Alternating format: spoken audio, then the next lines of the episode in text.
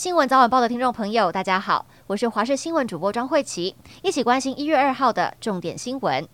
长荣海运年终奖金四十五个月，长荣航空年终奖金三个月，但负责货物装卸、旅客行李搬运、客舱及航机清洁等工作的长荣航勤年终只有一个月，远低于集团其他公司。长荣航勤员工自发性发起元旦假期间依法休假不出勤，造成航班延误。长荣航勤董事长陈友玉今天一早亲自到旅客行李输送系统帮忙。根据民航局统计，今天截至中午十二点钟，平均航班延误约三十分钟，没有任何航班取消，大约有四十多名员工请假。交通部长王国材说，长荣集团应该让员工好过年。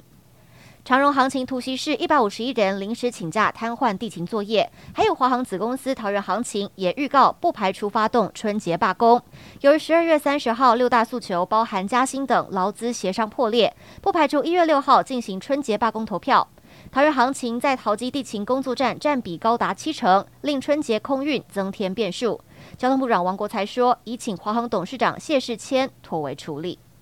中国边境解封，指挥中心今天公布，昨天一月一号从桃园国际机场入境的中国来台旅客共裁减五百二十四人次，其中阴性三百七十八人，阳性一百四十六人，阳性率 百分之二十七点八。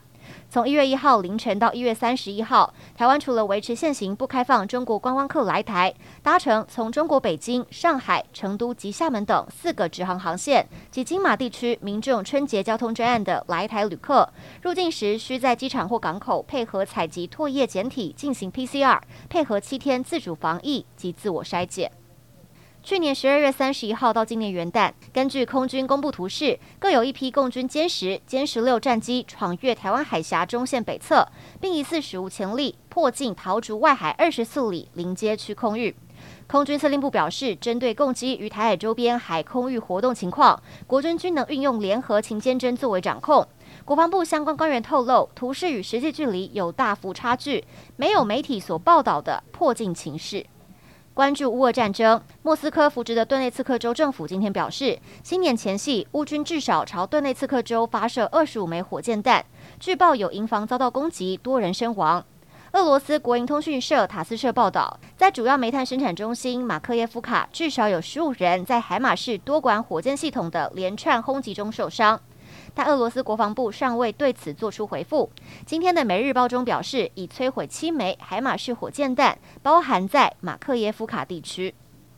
二零二三年第一天，克罗埃西亚迎来全新气象。原本使用库纳交易的克罗埃西亚，从一月一号起改用欧元，正式成为第二十个欧元国。另外，克罗埃西亚也加入申根区，在欧洲申根国家和克罗埃西亚之间旅行，不用在边境停下来接受检查。欧盟执委会主席冯德莱恩开心祝贺，这是历史性的一刻，而且克罗埃西亚是史上第一个在同一天加入欧元区和申根区的国家。